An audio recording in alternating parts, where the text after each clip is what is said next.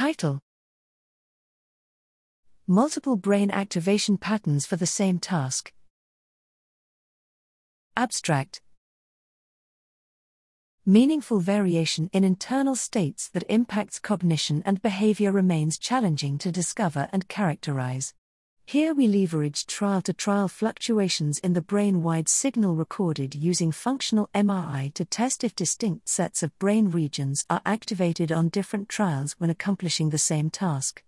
Subjects performed a perceptual decision making task and provided confidence we estimated the brain activations for each trial and clustered trials based on their similarity using modularity maximization, a data driven classification method.